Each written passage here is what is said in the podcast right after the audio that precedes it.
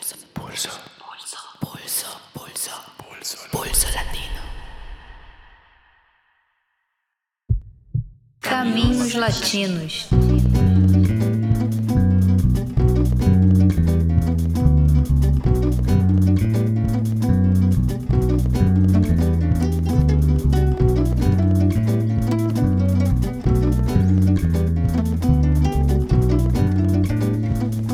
Agora o sexto episódio da série Caminhos Latinos. E desta vez a gente vai caminhar pelo Peru.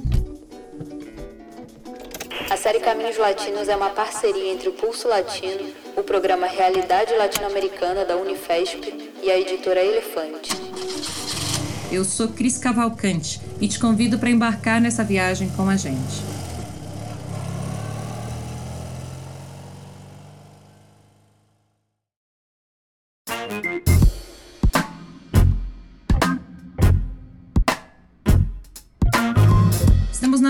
Do nosso caminho. Se você não ouviu os primeiros cinco episódios, você pode fazer a viagem do ponto de partida ou então armar o seu próprio itinerário pela América do Sul. Na primeira parte deste episódio, como já de costume, quem vai caminhar com a gente, nos contando um pouco da história do Peru, é o historiador e professor da Unifesp, Fábio Luiz Barbosa dos Santos. Na segunda parte, teremos uma entrevista com a socióloga e militante peruana Anaí Duran Guevara, professora da Faculdade de Ciências Sociais da Universidade Nacional Maior de São Marcos, Lima, Peru, também coordenadora de Relações Internacionais do Movimento Nuevo Peru e autora, entre outras obras, do livro La Irrupción del Movimiento Cocalero em Peru, publicado pelo Fundo Editorial da Universidade Nacional Maior de São Marcos. A série Caminhos Latinos vem sendo construída com um grande esforço militante pelo coletivo do Pulso Latino e vários parceiros e apoiadores. Quer contribuir com esse projeto? Siga o Pulso Latino nas redes sociais, escreve pra gente, indique nosso trabalho para os seus amigos e, claro, não deixe de nos escutar pelo seu aplicativo de podcast favorito. Então vamos ao episódio. Primeiro, um mergulho na história peruana e, em seguida, a entrevista com a Anaí, que será conduzida por um de nossos apoiadores, Danilo Assis Clímaco.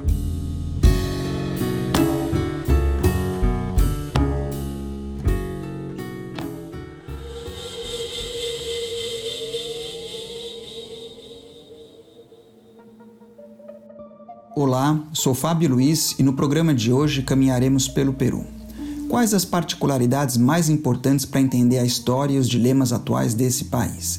Eu vou destacar três: as lutas indígenas e camponesas, o APRA e o governo militar de Velasco Alvarado entre 68 e 75 e o legado do fujimorismo no final do século XX.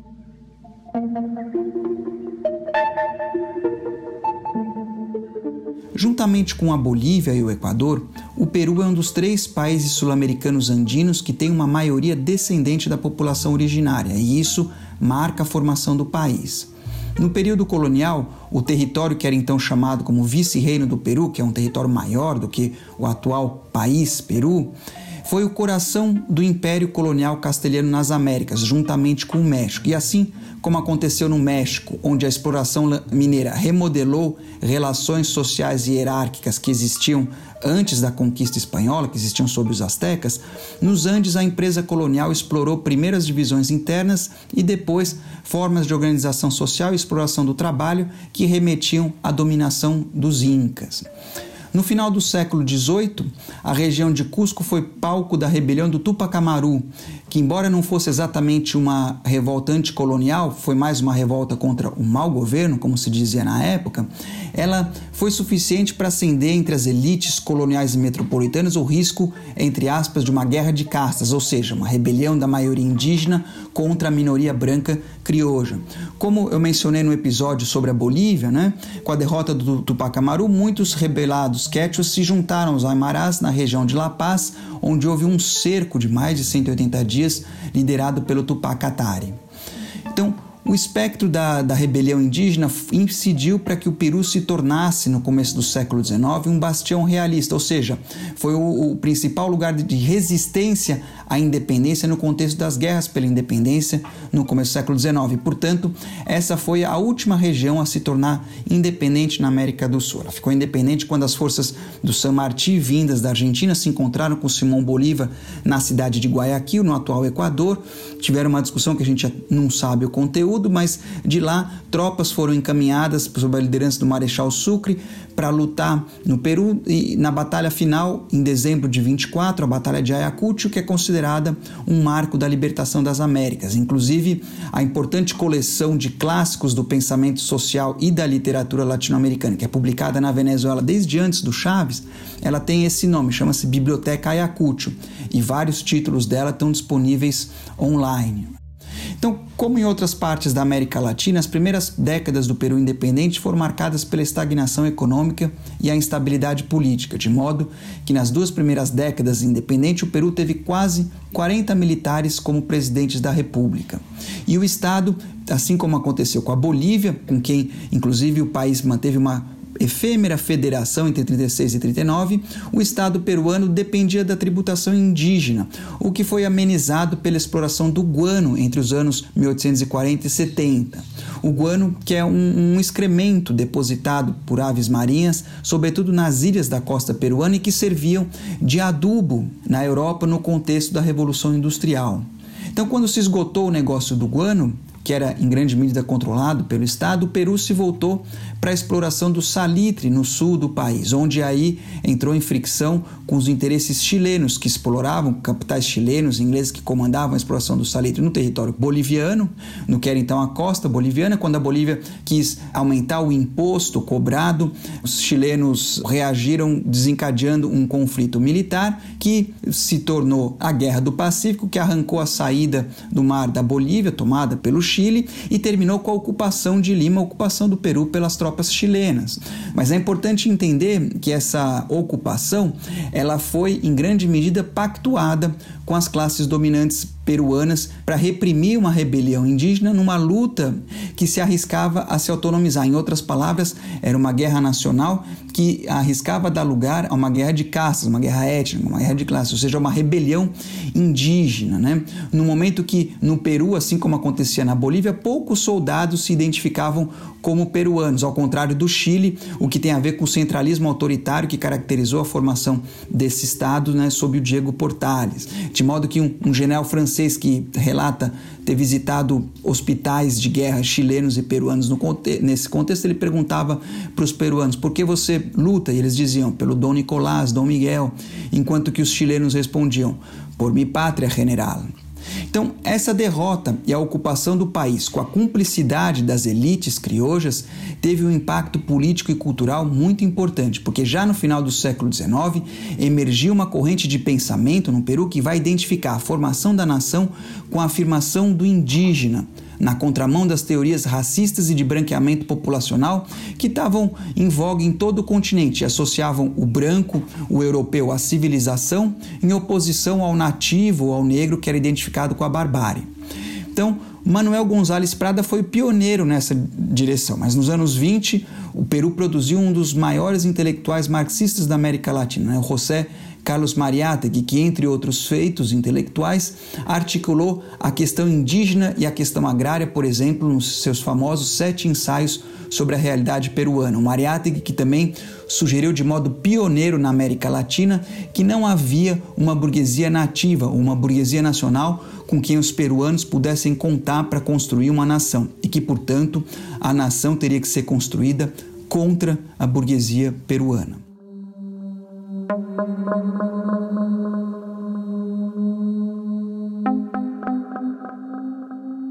Também nesses anos despontou a figura dominante de Vitor Raul Aya de la Torre, que em 1924, no México, fundou a Aliança Popular Revolucionária Americana, conhecida pela sua sigla APRA. Originalmente, o APRA nasceu como uma organização antiimperialista influenciada pelo clima do movimento da reforma universitária que eclodiu em Córdoba em 18, 1918 e se espalhou pela América Latina. Uma reforma que só não teve grande impacto no Brasil pelo simples fato de que aqui a gente não tinha universidade, enquanto no Peru, por exemplo, a Universidade de São Marcos funciona continuamente desde o século XVI.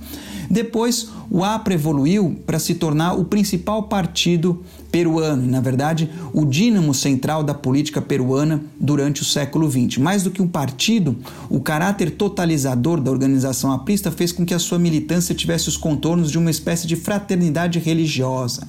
E o partido inicialmente se implantou com mais força nas áreas no norte do Peru, onde havia maiores relações capitalistas, né? mas logo se tornou uma organização de escopo nacional. E essa capacidade de integração do APRA desafiou ao longo do século XX a fragmentada e impotente burguesia peruana, de modo que a gente pode dizer que parte do dilema peruano no século XX foi o impasse entre as debilidades da burguesia nacional e os limites do APRA para formar uma nação. Então, embora nos primeiros anos o APRA tentasse desencadear insurreições para tomar o poder, o que lhe valeu uma hostilidade duradoura das Forças Armadas, durante a Guerra Fria o partido abandonou as posições anti-imperialistas e se converteu num partido convencional guiado pelo Aya de la Torre e a sua ambição de se tornar presidente da República. Então, de modo que nos anos 60, no contexto então de aguçamento das lutas sociais em todo o continente depois da Revolução Cubana, o partido passou a ser favorecido pelos Estados Unidos, que buscavam então aliados moderados, né, no contexto da Aliança para o Progresso, na perspectiva de avançar algum nível de reforma para prevenir a revolução. E de fato, o Peru viveu uma experiência de mudança social importante de cima para baixo, mas bastante diferente do caminho visualizado pelos Estados Unidos.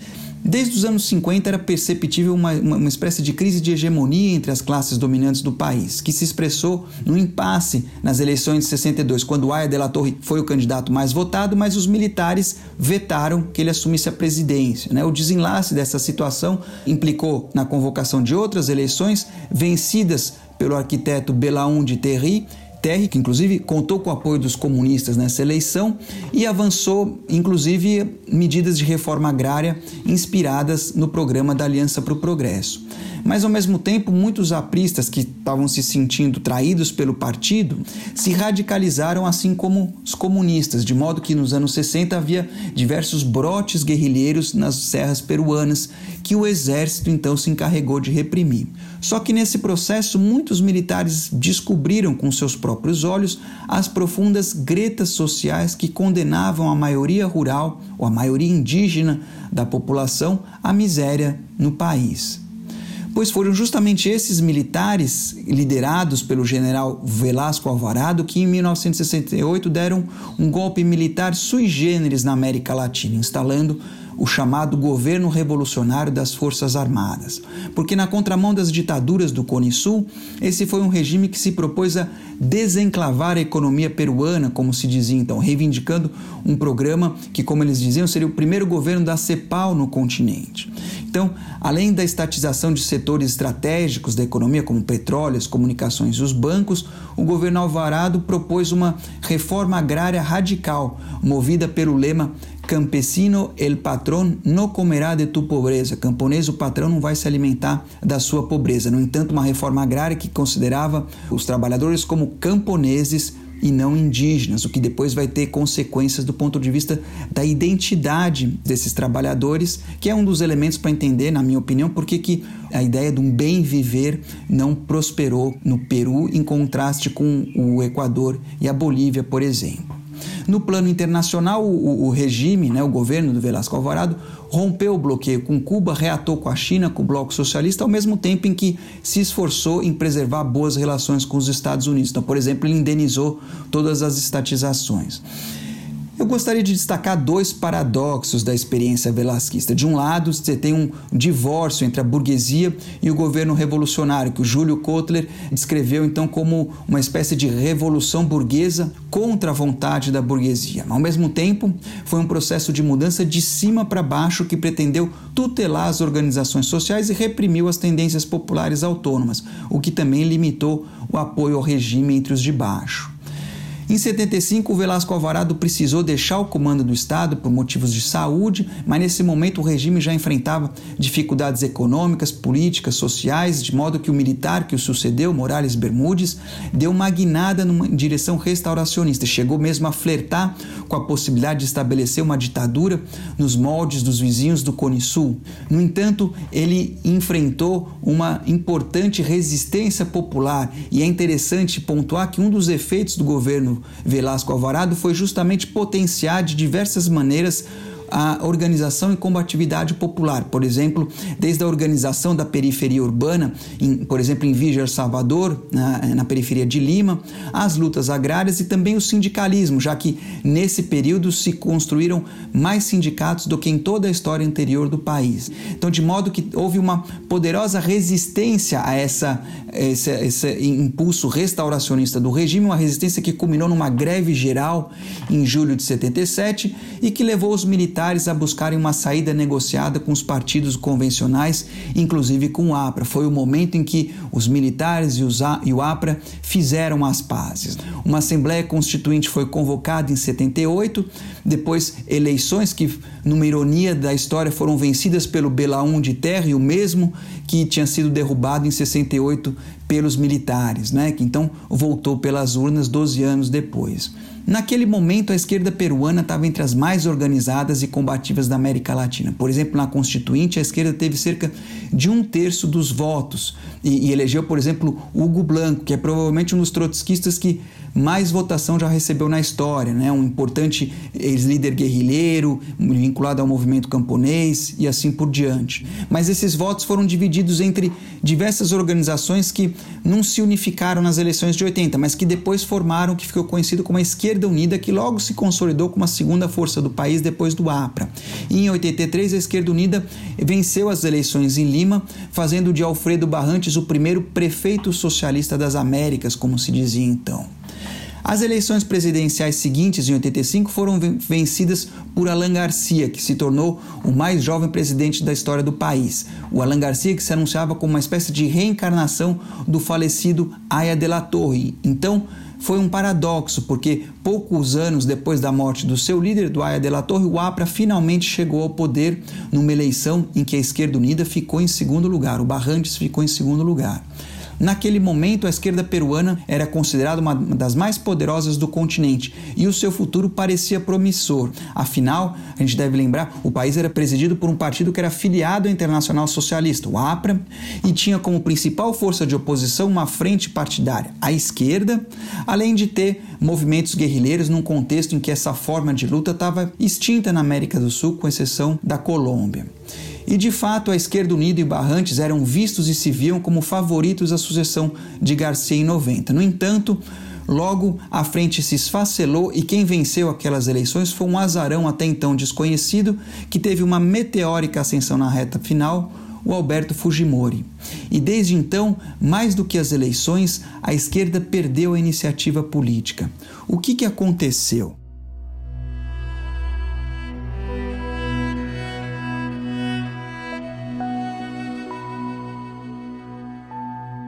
Três fatores são essenciais para entender essa inflexão. De um lado, as disputas fraticidas no seio da esquerda, mas de outro, a relação ambígua da esquerda com o governo do Alan Garcia, um governo que levou o país ao caos econômico e social. Para vocês terem uma ideia, no final do governo aprista, a economia estava em queda livre. O PIB em 88, por exemplo, encolheu 18%.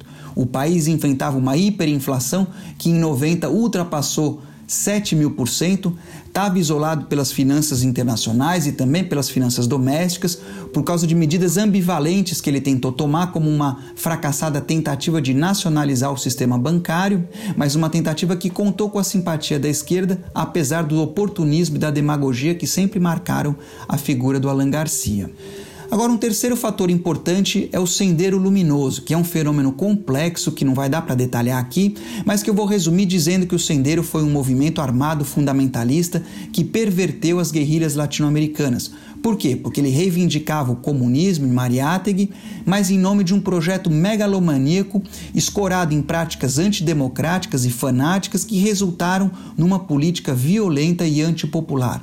Para dar um exemplo, o sendeiro explodiu a líder popular afro-peruana Maria Helena Moyano na frente da sua filha, em Víger, Salvador, onde ela morava, né, com a ideia de fazer uma execução exemplar de uma pelega de esquerda, considerando que esses pelegos de esquerda obstruíam o caminho para a revolução. Então, um outro indício para entender a singularidade do Sendeiro Luminoso é que nos trabalhos feitos pela Comissão de Verdade e Reconciliação no país, depois que o Fujimori caiu da presidência, concluiu que das quase 70 mil pessoas que morreram nesse período, né, como consequência do conflito interno nos anos 80, começo dos anos 90, mais da metade foram vítimas do Sendeiro, que é uma proporção extraordinária se a gente lembra que nenhum outro conflito armado no continente a insurgência provocou mais do que 5% das mortes que, na sua grande maioria, sempre foram provocadas pelo terrorismo de Estado, um terrorismo de Estado que também houve no Peru. No final dos anos 80, o sendeiro deixou os rincões da serra peruana de, de Ayacucho, onde ele surgiu, e foi se tornando cada vez mais ativo na capital Lima, gerando um clima de caos e insegurança na capital que se somava aos graves problemas econômicos que eu mencionei. Pois foi esse o contexto, então, foi esse o pano de fundo da vitória do Fujimori em 90, numa eleição em que ele enfrentou na reta final a arrogância crioja do escritor Mário Vargas Llosa, que tinha assumido como plataforma o ajuste neoliberal, enquanto que o Fujimori venceu com o slogan Votem não ao choque. No entanto, uma vez empossado, Fujimori decretou um estado de emergência em todo o país e em seguida promulgou um conjunto de medidas que ficou conhecida como um Fuji-choque, ou seja, um programa de ajuste neoliberal radical que teve efeitos imediatos devastadores no custo de vida, mas que logo conteve e controlou a inflação e, mais importante do que isso, reconquistou a confiança do mercado financeiro e das instituições multilaterais. Dois anos depois, o Fujimori consolidou seu poder com o chamado autogolpe, quando ele fechou o Congresso, interveio no Poder Judicial e decretando à moda argentina um governo de emergência e reconstrução nacional. O paradoxo do regime Fujimori que comandou o país entre 90 e 2000 é que ele estabeleceu uma espécie de regime ditatorial em que o compartilhava o poder e a corrupção com o exército, mas é um regime que foi associado à pacificação e à reorganização do país depois do caos aprista sob Alan Garcia.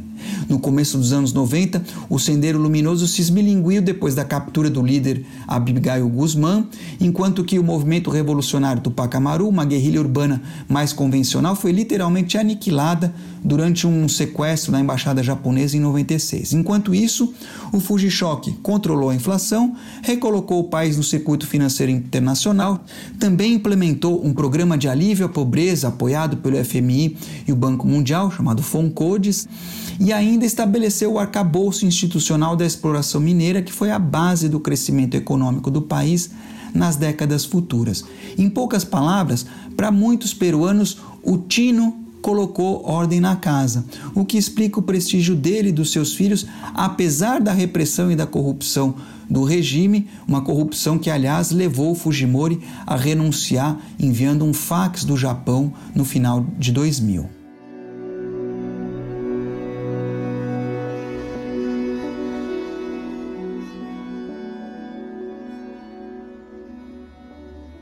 É possível dizer que, mais do que por ordem na casa, o período Fujimori também estabeleceu as balizas em que se move a, a, a sociedade peruana desde então. Então, depois do Fujimori, para além das alternâncias políticas, todos os presidentes se elegeram em oposição aos seus antecessores, mas todos seguiram a trilha fujimorista, articulando neoliberalismo, extrativismo mineiro, livre comércio, corrupção, trabalho informal, economia delitiva e narcotráfico.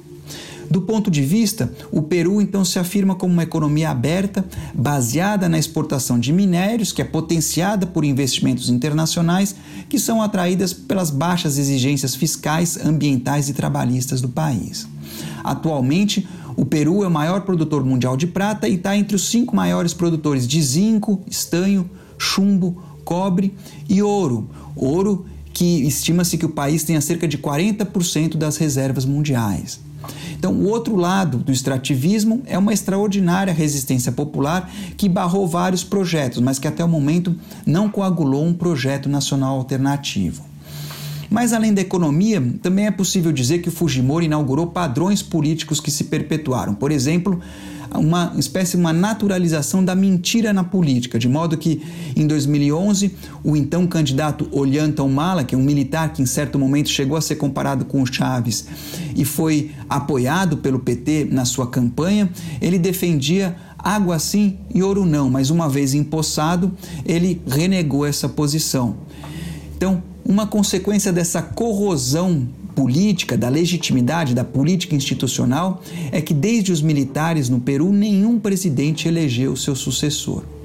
Uma outra consequência mais recente e interessante é que, diante da gangrena política geral, os escândalos de corrupção não foram partidarizados no Peru como no Brasil, de modo que em 2020 os cinco presidentes mais recentes do país, o Fujimori, Alejandro Toledo, Alan Garcia, Ollanta Humala e o Pedro Pablo Kuczynski, que aliás renunciou em 2018 para evitar um impeachment, estavam todos condenados pela justiça e um deles, o Alan Garcia, tinha se suicidado para evitar a prisão.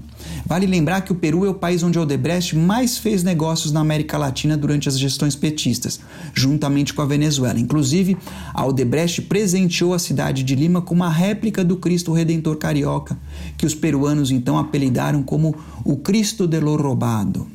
E quais as alternativas de mudança que emergem nesse cenário? Antes de discutir esses e outros assuntos com a Anaí Duran, eu só quero lembrar a vocês que nas últimas eleições presidenciais em 2016, uma frente de esquerda liderada pela jovem Verônica Mendonça quase chegou ao segundo turno. Mas, mesmo entre a esquerda, há dificuldades para avançar um projeto alternativo ao extrativismo, ou que se propõe a superar as limitações de uma onda progressista, uma onda progressista na qual o Peru não surfou.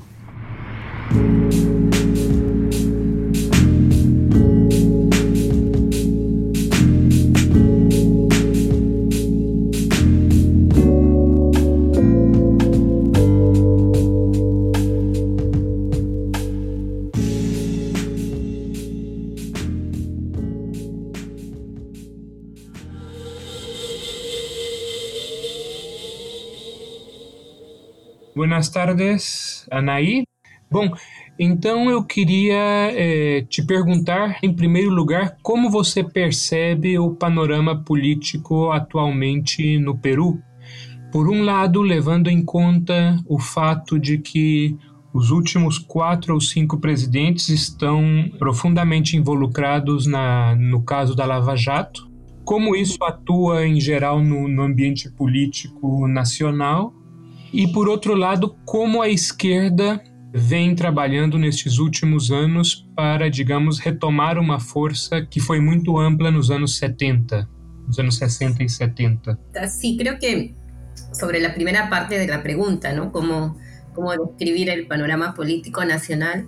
Eh, yo creo que es una, un panorama de crisis que ya se venía de antes de la pandemia y que se ha agravado con la pandemia, ¿no? Eh, veníamos desde el 2008 a raíz de todas estas delaciones del, del caso Lavajato, eh, pues con una crisis institucional profunda, ¿no? Llevó a la renuncia del, del presidente Kuczynski, al cierre del Congreso, la elección de un nuevo Congreso, en fin, una serie de hechos que revelan pues ahí un, una crisis profunda, ¿no? De la institucionalidad, de la misma de los mismos actores políticos, ¿no? ¿no? Que no termina de resolverse. Además, Vizcarra estuvo a punto de ser sometido a otra vacancia, ¿no? Eh, hay nuevas denuncias, en fin, hay como todo un panorama político bastante inestable que nos habla de un agotamiento de este régimen que se instaló en el 92, ¿no? Un régimen eh, que además se instaló con una constitución autoritaria, en fin, hay una, una situación creo que no se ha terminado de, de resolver, que además se empata ahora con la crisis económica tan profunda que estamos viviendo por el, por el impacto de, del coronavirus, la crisis sanitaria también, el país ha sido sumamente golpeado, ¿no? Una de cada diez peruanos prácticamente han perdido un familiar. Eh, entonces creo que es, es, un momento de bastante crisis, descomposición, ¿no? Lo nuevo no acaba de nacer y lo viejo no acaba de, de morir. Y bueno, en ese intermedio nacen los monstruos, dice Gramsci. Entonces creo que estamos en ese momento y con esa parte quería entrar a la, a la siguiente a la otra parte de tu pregunta, que tiene que ver ya con la, con la izquierda, ¿no? Y cómo se está recomponiendo, cómo está activando en medio de esta crisis, que es además una crisis sin calle. É, uhum. é, né? Não, somente para, digamos, recapitular um pouco, né? Quer dizer, nos últimos três anos, a raiz da Lava Jato, nós tivemos o presidente PPK obrigado a renunciar, o Congresso entrou em em choque com o, com o atual presidente, que era o vice-presidente do PPK, e, e, finalmente acabou sendo dissolvido constitucionalmente, mas, mas algumas pessoas alegam que não foi constitucionalmente, mas o Congresso foi dissolvido e houve imediatamente depois umas novas eleições, e agora o próprio vice-presidente Vizcarra está sendo ameaçado de um processo de impeachment express, que em duas semanas poderiam é, tirá-lo da presidência, né? Uhum. Así es, ¿no? Porque además eh, Vizcarra es un presidente débil sin bancada, ¿no? Y eh, que le ha sido difícil sostenerse, ¿no? Creo que es, es además un, un, parlamento, un congreso dominado por intereses privados, ¿no? Tenemos la bancada de las universidades, de los estudios de abogados, en fin, ¿no? Eh, un parlamento que no representa necesariamente los intereses de la gente, sino más bien agendas corporativas. Creo que esa es parte de la crisis y como decía, además, una crisis sin calle, sin movilización popular, ¿no? O, con una movilización muy, muy focalizada, ¿no? Muy puntual, ¿no? No es un estallido el que ha producido esta, esta crisis, ¿no?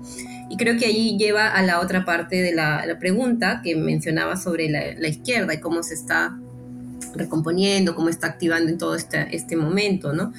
Yo creo que a la izquierda peruana le ha costado mucho salir del repliegue en el que estuvo desde los 80, 90, ¿no? Luego otro repliegue en, ONGs, en, más bien en, ese tipo de, institucionalidades y, menos arraigada en experiencias militantes, territoriales, ¿no?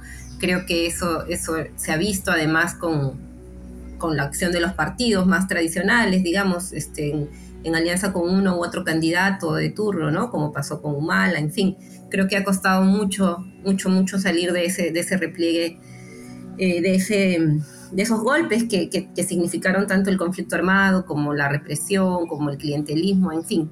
Creo que hay, hay todavía un, trabajo pendiente y un desafío grande, sobre todo más bien de las, de las nuevas generaciones por poner a la, a la izquierda una propuesta de, de, gobierno factible, viable, esperanzadora, ¿no? que, que, que empate además con, con las esperanzas, las expectativas del, pueblo, ¿no? Más populares. Creo que en esa línea ha habido algunos esfuerzos, bueno, estuvo el Frente Amplio, eh, el Nuevo Perú, yo creo que hay, hay iniciativas políticas, pero como decía, tienen que empatar todavía, tienen que arraigarse mucho más, ¿no? Claro, ahora viene un nuevo escenario electoral, ahí va a ser un momento también de, acumulación, de ver cómo se acomodan las fuerzas, pero sí creo que está pendiente en el caso de Perú una, una reconstrucción más profunda e orgânica da esquerda. Né? Muito obrigado, é, Anaí. Né? Então, você acredita que com as derrotas das décadas do ano 80, né, teve uma grande e também com o conflito armado, né, o intercâmbio terrorista entre o Sendeiro Luminoso e o Exército, levou a que a esquerda se replegasse numa lógica mais de ONG, menos de partido, né? E menos convivência, digamos, territorial, né? Com as pessoas, com as próprias com as expectativas das pessoas com respeito ao que ao seu futuro, né? E você falou também, né, que quer dizer, você tem um congresso muito forte em termos de universidades, em termos de advogados, a partir de interesses concretos e não a partir de partidos políticos, né?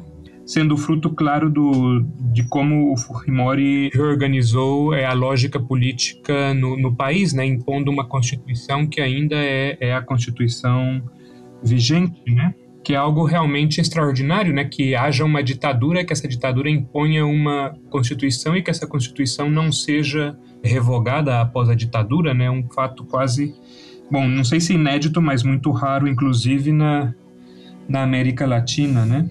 E falando também do parlamento, né, nós temos também uma esquerda muito autoritária no parlamento, né? Nós temos dois grandes líderes de esquerda, né? Um, quer dizer, ou que supostamente se dizem de esquerdas ou nacionalistas, é, nacionalistas, patriotas, né? É, um deles é o, o, irmão do Mala, né? O Antauro Mala, que atualmente está preso porque ele fez um, um levantamento contra uma base é, do exército e foi responsável pela morte de, de alguns soldados. E ele, no entanto, é, um, é, é, líder de um partido político que tem expressão importante no Congresso Nacional e também o Daniel Urresti, né, que é um, um militar linha dura, né, que se diz nacionalista, que, que está acusado por duas mulheres de, de estupro, né, e eles, no entanto, têm uma forte base, né, na, em alguns setores da política, é, não sei, não sei setores populacionais no Peru, né, principalmente talvez no sul do país.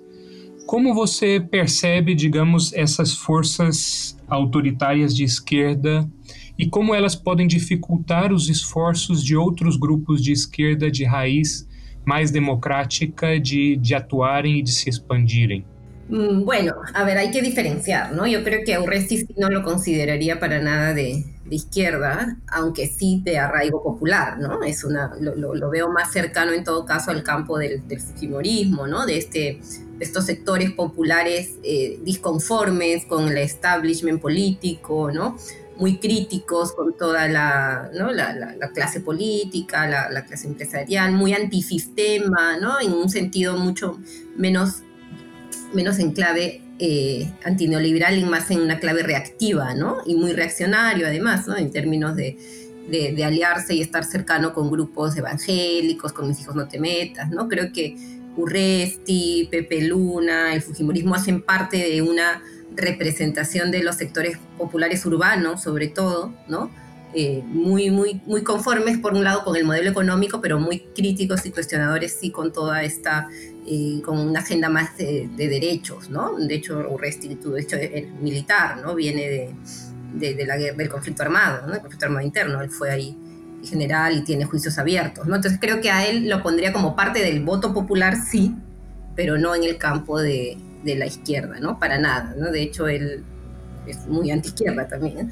En el caso de Antauro Malas sí creo que es distinto, ¿no? En el caso de Antauro él proviene más bien, antes que izquierda, para no hablar de izquierda-derecha en términos eh, solo ideológicos, viene más bien de este campo nacional nacionalista, ¿no? Que, que, su hermano también reivindicó en algún momento, ¿no? De militares, de recuperar los recursos, en fin, ¿no? Y creo que sorpresivamente en estas elecciones complementarias que hubieron en diciembre terminó recogiendo eh, el voto popular, sobre todo del sur andino, ¿no? Más rural, digamos, ¿no? Entonces sí es, es otra línea de representación eh, que además... Eh, otros partidos como el Frente Amplio no llegaron a, recoger. ¿no? Entonces creo que sí hay eh, quizá ir, más allá del, del, voto ideológico izquierda y derecha y mirar cómo están votando los sectores populares, ¿no? Y ahí sí creo que encaja muy bien eh, Urresti por un lado, representando estos sectores populares urbanos, como es urbano marginales, desfavorecidos del modelo, muy disconformes con todo eh, con todo este manejo, pero muy reactivos también en términos de, derechos. Más, más cercanos a grupos evangélicos, etcétera, ¿no? Y por otro lado, este voto crítico, nacionalista también de Antauro Humala, eh, que creo que se nutre de eh, propuestas muy facilistas como pena de muerte a los corruptos, en fin, ¿no? Creo que ambos espacios están representando un malestar enorme de, los sectores populares. Que no, no está siendo eh, encausado todavía en, propuestas de gobierno más sensatas, digamos, en términos de, un programa y, una agenda que por un lado garantice cambios de fondo en el modelo económico. Esto hablabas de la constitución del 93, efectivamente esa constitución es la del Fujimorismo. Creo que solo Chile, Chile y Perú tienen mantenían estas constituciones, mantienen, ¿no? Tampoco en Chile se ha cambiado todavía, aunque ya hay un referéndum para, convocado para este, para este mes, ¿no? Entonces sí creo que hay ahí este, la, necesidad de, cómo ir empatando, cómo ir trabajando con el voto de los sectores populares, ¿no? Y dentro de esos sectores populares ir eh, consiguiendo el, tema de la representación desde la izquierda, ¿no? O Peru é um país com uma enorme quantidade de conflitos sociais, principalmente de forças populares contra o, o neoextrativismo, né? E no entanto, né, essa enorme quantidade de conflitos sociais não tem uma grande articulação entre si e também não tem uma grande articulação com os partidos de esquerda. nós temos, bom, digamos, dois partidos de esquerda mais fortes atuais no Peru a nível nacional, o Frente Amplio e o Novo Peru, com duas grandes lideranças, e no entanto não há uma grande articulação tampouco entre esses dois partidos e as bases que estão em lutas. E também é, outra coisa que eu percebi nesses anos aqui no Peru é que algumas das bases que tinham inicialmente contato com, com o Novo Peru ou contato com o Frente Amplio, também estavam um pouco decepcionados pelos trabalhos como congressistas, como deputados, dos e das representantes dos dois partidos, né, por terem se apartado das lutas dos conflitos sociais, digamos assim, territoriais. Como você vê essas dificuldades, né, para poder é, fazer essa aliança né, entre os conflitos, os partidos, a aliança entre os diferentes grupos em contextos diferentes, né, quer dizer, em contextos muito próximos, mas com uma realidade imediata diferente. Quais são os caminhos que você percebe? Creo que la acción colectiva, ¿no? la, la protesta en general de los, de los grupos, eh, de los sectores sociales aquí en el Perú ha sido bastante si bien intensa, sobre todo las, los años anteriores, ¿no? De, de mayor crecimiento extractivo, una, una serie de conflictos, eh, algunos que, que, bastante violentos, otros que, que, lograron además cambios importantes en la agenda, este, ha ido, no, ha no necesariamente, como decías tú también, ha, ha, rematado en una representación política, ¿no? Han sido más bien eh, luchas inconexas, focalizadas, como decía, muy, muy arraigadas en, una agenda, ¿no? Una agenda concreta, ¿no? Entonces tú podías tener conflictos en Conga, en Espinar, en Bagua, en fin, pero todos desconectados entre sí, ¿no? Con muchas dificultades para poner una agenda política en clave eh, antineoliberal, por un lado, eh, que encarne además una propuesta programática, ¿no? Y que pueda trascender en, en, en liderazgos más nacionales, ¿no? Creo que eso ha sido una, una gran dificultad.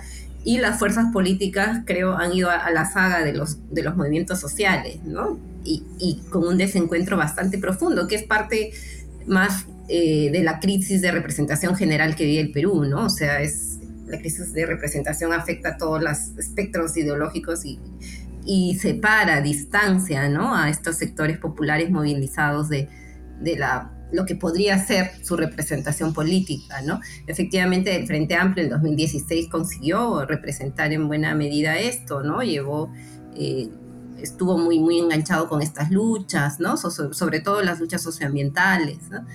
Pero eh, creo que ahí la, la, misma dinámica de la política institucional favorece esta separación, ¿no? Y como decía también, la misma acción de los partidos que no terminan todavía de arraigarse, de territorializarse, de generar dinámicas que vayan más allá del episodio electoral, ¿no? Creo que en ambos casos terminan favoreciendo a, a la disociación entre la lucha social y la representación política, ¿no? Que es una tarea pendiente en el Perú de, de hace rato, ¿no? Ojalá que ahora se vaya se vayan encontrando, ¿no? Como decía, a veces los escenarios electorales abren la posibilidad de, ese encuentro y acumulación. Vamos a ver cómo, se pone ahora de cara al, al 2021.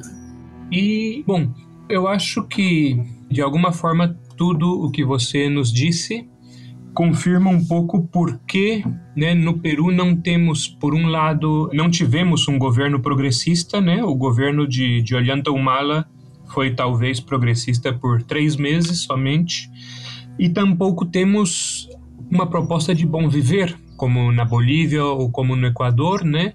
E tampouco há organizações indígenas que alcancem a grande maioria do, do território do, do, país, como é o caso da CONAI no Equador, né? Ou o caso de, das diferentes organizações indígenas que tem em Bolívia, mas que foram capazes de gerar um pacto de unidade muito forte, que depois vai romper o pacto por outras razões. Então nós temos, né, quer dizer, por esse lado, nem um progressismo, nem um forte movimento indígena, nem uma forte proposta do, de bem viver no Peru, né? ¿Você gostaria de falar mais alguma coisa sobre isso? Sí, yo creo que eso, eso es importante también para comprender la, la configuración de las, de las luchas sociales en, en, Perú, ¿no? Y creo que tiene que ver con una matriz de identidad, de reconocimiento colectivo, eh, influenciado por un lado por, por las, los grupos de izquierda, pero también por el mismo Estado, que priorizó mucho lo campesino productivo por sobre lo étnico indígena, ¿no? Eso hablábamos la, vez pasada en, en, la medida de que yo decía que habíamos tenido en Perú una izquierda bastante ideologizada, ¿no?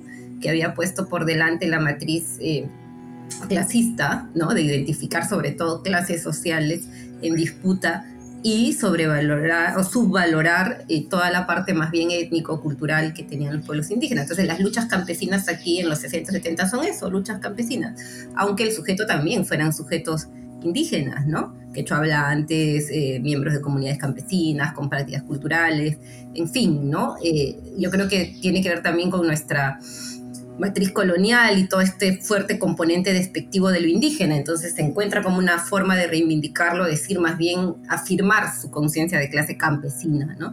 Y bueno, bueno, el, gobierno de Velasco Alvarado luego, que es un gobierno reformista, nacionalista, también afirma eso, ¿no? Y hace, crea las comunidades campesinas, refuerza todo este, este tema del, del campesinismo, ¿no? Entonces, como digo, el sujeto del, cambio social en el campo, etcétera, va a ser sobre todo el sujeto campesino, ¿no?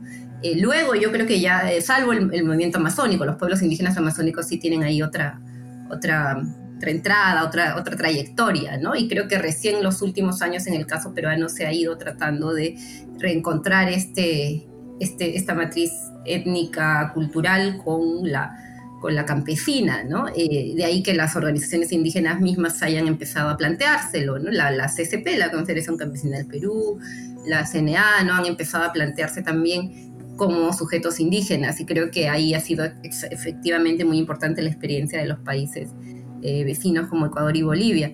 Y también creo que ha habido un, esfuerzo desde el Estado de cooptar todos estos, eh, estos intentos, ¿no? De, de apropiárselos, ¿no? Lo vimos con Toledo, y, el IACAR INDEPA, lo hemos visto luego con estas reformas a medias del Ministerio de Cultura, en fin, creo que hay todavía aquí en, el caso peruano y en, las organizaciones indígenas campesinas esta, esta necesidad de, proyectar eh, una propuesta de buen vivir, por ejemplo, ¿no? de ir comunicando, de ir afirmando esta, esta parte más eh, originaria de su, de su identidad y de sus propuestas. ¿no?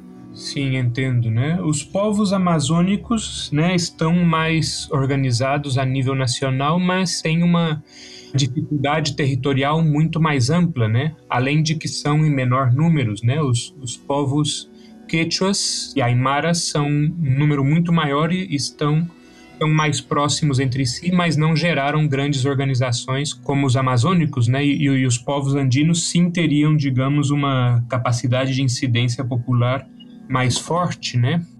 Claro, en el caso de los pueblos amazónicos también es, otra trayectoria de, organización y de lucha, en tanto ellos no, sufren el sistema de hacienda, por ejemplo, ¿no? que sí afecta a todas las comunidades campesinas, indígenas, quechuas y aymaras. ¿no? Entonces creo que eso marca mucho, su proceso organizativo va siendo más autonómico, territorial, eh, afirmativo por, por su misma vínculos históricos ¿no? con el territorio, en fin, ¿no? tienen otra otra ruta organizativa, como decía, más de reconocer la identidad étnica desde un inicio, que es distinto a la experiencia de los pueblos quechas y aymaras, que sí sufren toda la, colonización, el sistema de haciendas mucho más fuertemente, ¿no? Entonces, y la, la, afirmación en la comunidad campesina, en el trabajo productivo campesino, es finalmente una salida para, para encontrar derechos, ¿no? La otra salida es lo que hablábamos de la cholificación también, o sea, la, las clases populares rurales encuentran una forma de afirmarse migrando a las ciudades, un proceso de, que hablaba Quijano de, de, cholificación, ¿no? de finalmente mestizar, mixturar la, las, las, culturas criollas de las ciudades. ¿no? A, cholificação é uma mestiçagem desde baixo, né? De, de, de baixo para cima, né? Quer dizer, cholo, né? Que é uma forma inicialmente despectiva de, né, de, se, de se, dirigir aos povos indígenas, passou a ser uma categoria reivindicada né, pelos próprios povos indígenas, principalmente nas cidades. Né? É um fenômeno é, importante. E como poderíamos explicar esta esquerda, como você disse, ideologizada, que procurava sujeitos políticos abstratos, né, assim, justamente no país de Mariátegui, né, que Mariátegui, né, tinha algumas expressões como peruanicemos el Peru, que pensava que a luta socialista deveria ser partindo dos próprios povos, das próprias comunidades, né, e daquilo que o povo histórico peruano havia construído, quer dizer, o socialismo indo-americano que ele tinha proposto. Como foi que a esquerda peruana, na prática, por mais que reivindicasse o Mariátegui, parece que nunca tinha lido ele, né, e queria impor uma forma de ser uma forma de lutar alheia à realidade concreta dos povos. Como você explica isso?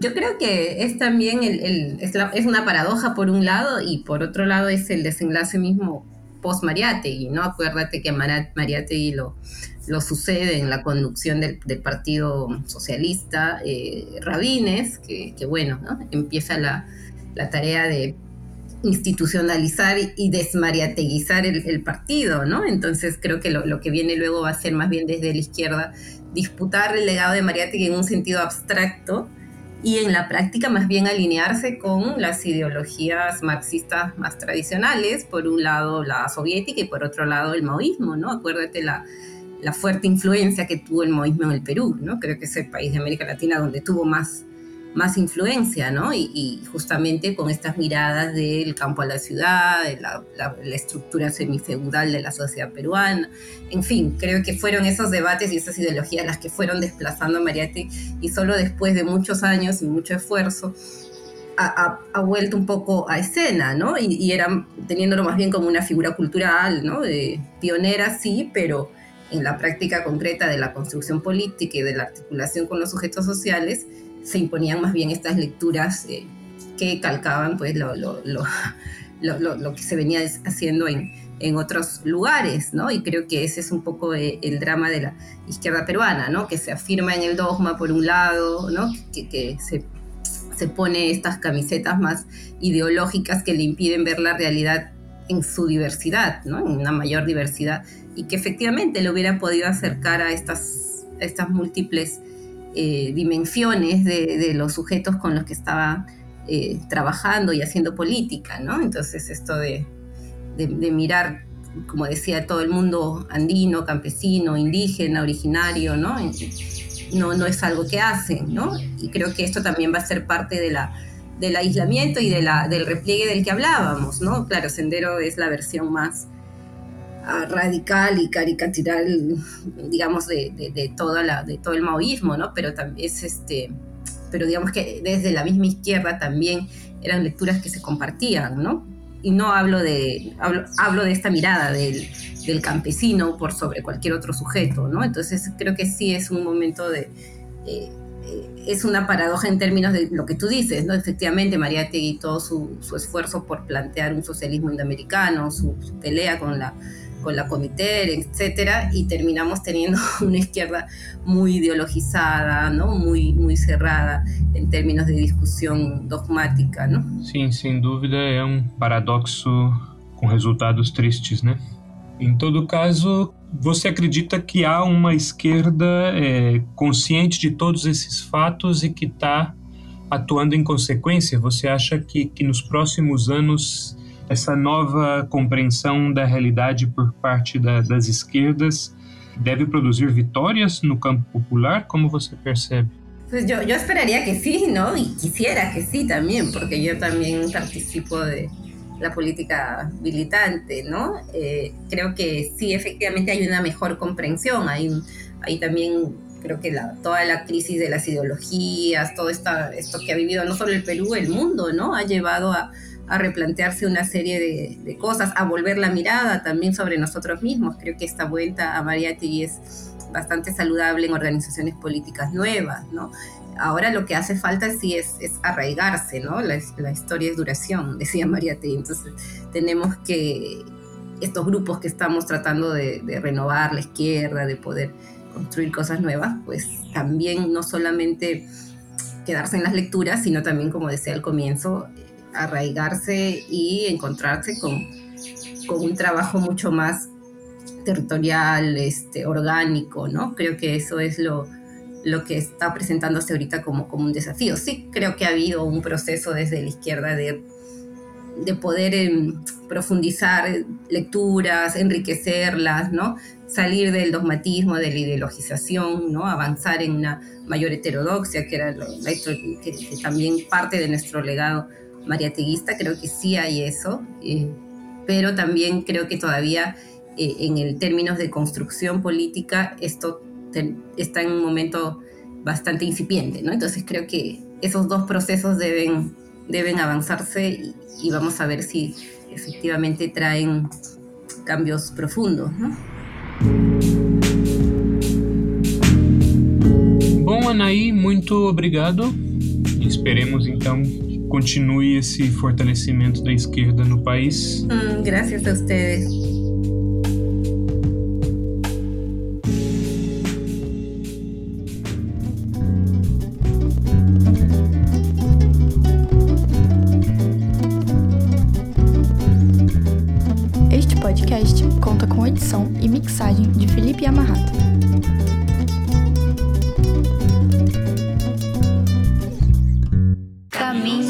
Latinos